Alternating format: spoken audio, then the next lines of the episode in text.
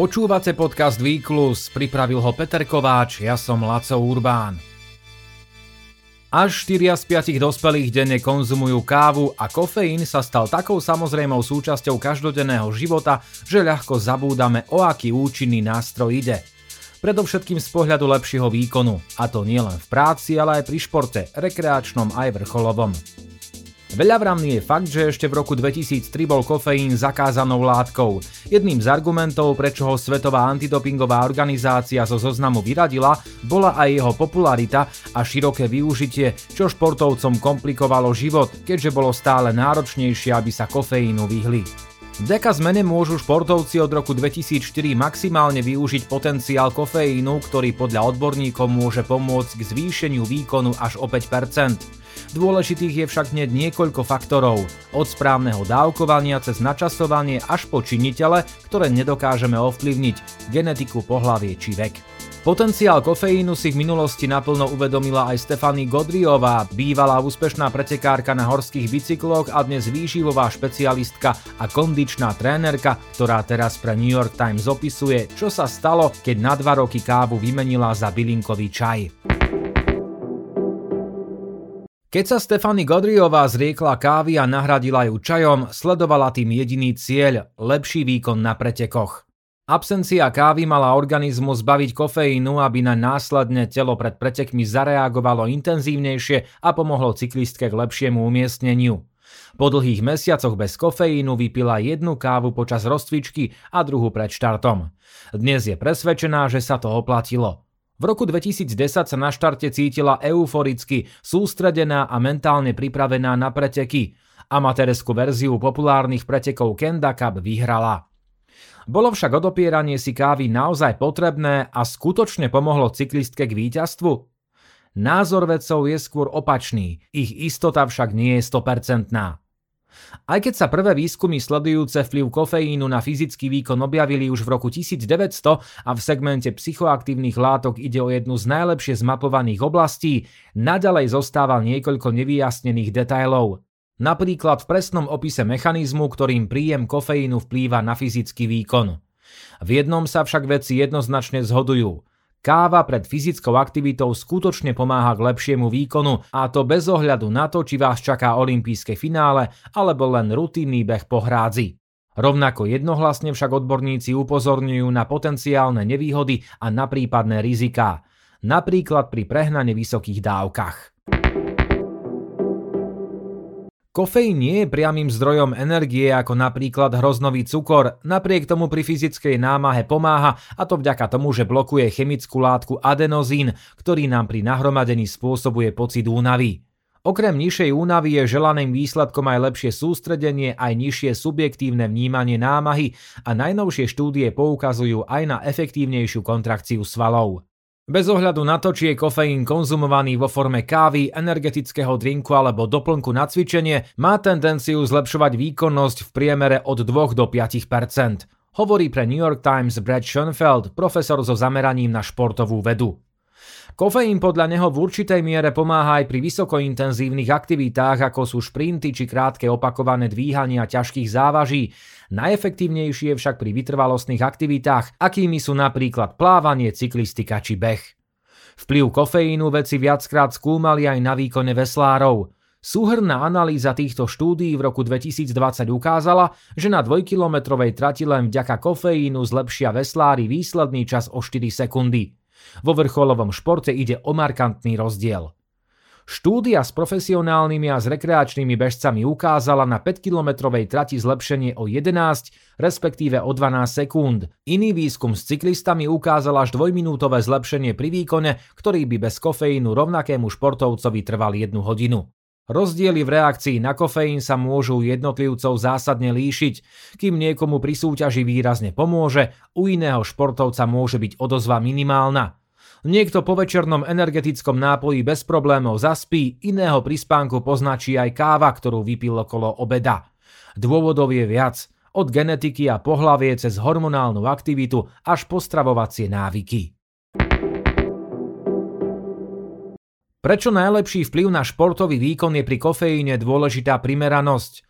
Podľa štúdií je pred výkonom optimálne prijať množstvo, ktoré zodpovedá rozsahu od 1,4 mg do 2,7 mg kofeínu na kilogram váhy.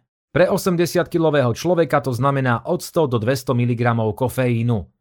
Keďže bežná šálka kávy obsahuje od 80 do 175 mg kofeínu, široký rozptyl je daný rôznymi druhmi kávy a aj tým, akým spôsobom sa pripravuje, veľmi všeobecne môžeme vypočítať, že priemerný človek by mal pred výkonom prijať objem kofeínu, ktorý zodpovedá najviac dvom šálkam stredne silnej kávy.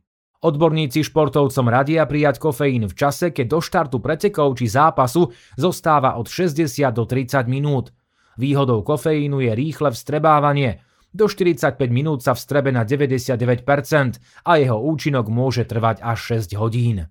Športovci by však mali vedieť, že káva nemusí byť najvhodnejšou formou príjmu kofeínu, napríklad pre potenciálne tráviace ťažkosti.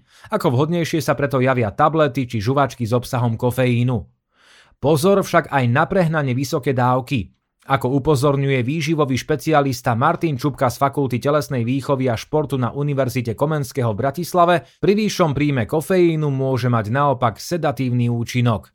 Pre bežného človeka je dôležité si uvedomiť, že je tenká hranica medzi povzbudením a útlmom, varuje. Pre športovcov aj nešportovcov by malo byť denným limitom 600 mg kofeínu. Samozrejmosťou je vyhýbanie sa kofeínu v podvečerných hodinách, aby nenarušil kvalitu spánku.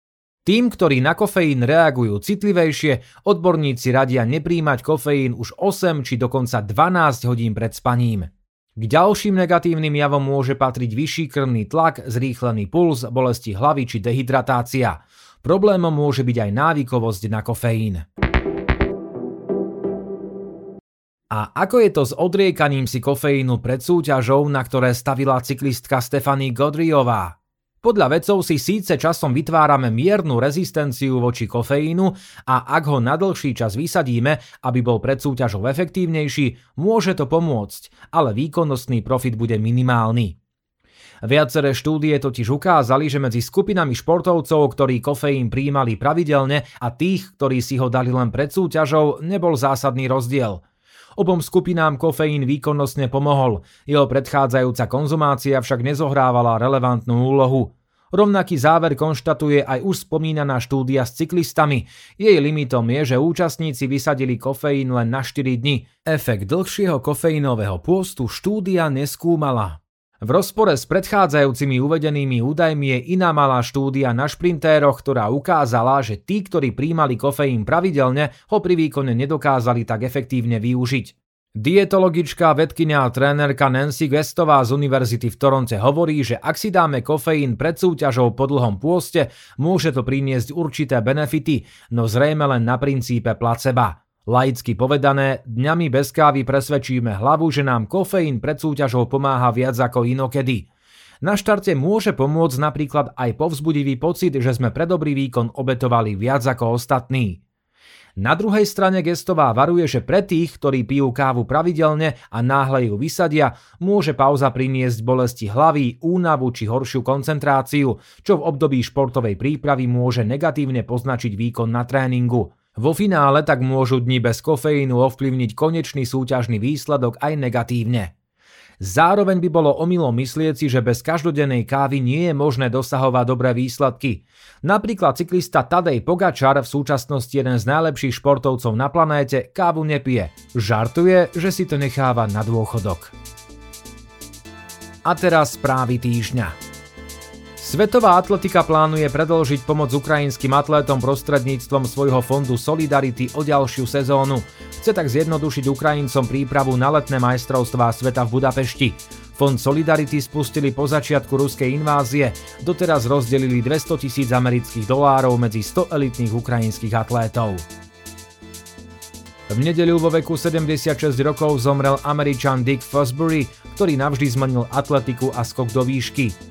Legendou sa stal na Olympiáde v Mexiku 1986, kde zvíťazil v olympijskom rekorde 224 cm, pričom ako prvý pri skoku využil úplne novú techniku – flop. Nad latkou sa preniesol chrbtom, čo bolo dovtedy nemysliteľné. Dnes je naopak nemysliteľné to, aby výškar či výškarka skákali inou technikou, ako je tá, ktorú objavil Fosbury.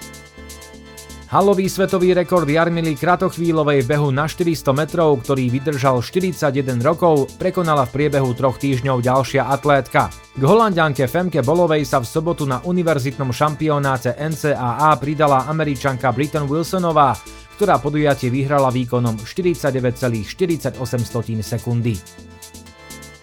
Parížský odvolací súd potvrdil 5-ročný nepodmienečný trest odňatia slobody pre Papu Masatu Diaka, syna bývalého prezidenta Medzinárodnej asociácie atletických federácií. Senegalčana uznali za vinného z korupcie. Podľa obžaloby bol hlavnou postavou korupčnej schémy, v ktorej ruskí atleti platili milióny dolárov za krytie ich dopingu. Vďaka tomu sa mohli zúčastniť na olympijských hrách v Londýne 2012 aj ďalších podujatiach. A na záver tu máme už tradičné výkon týždňa.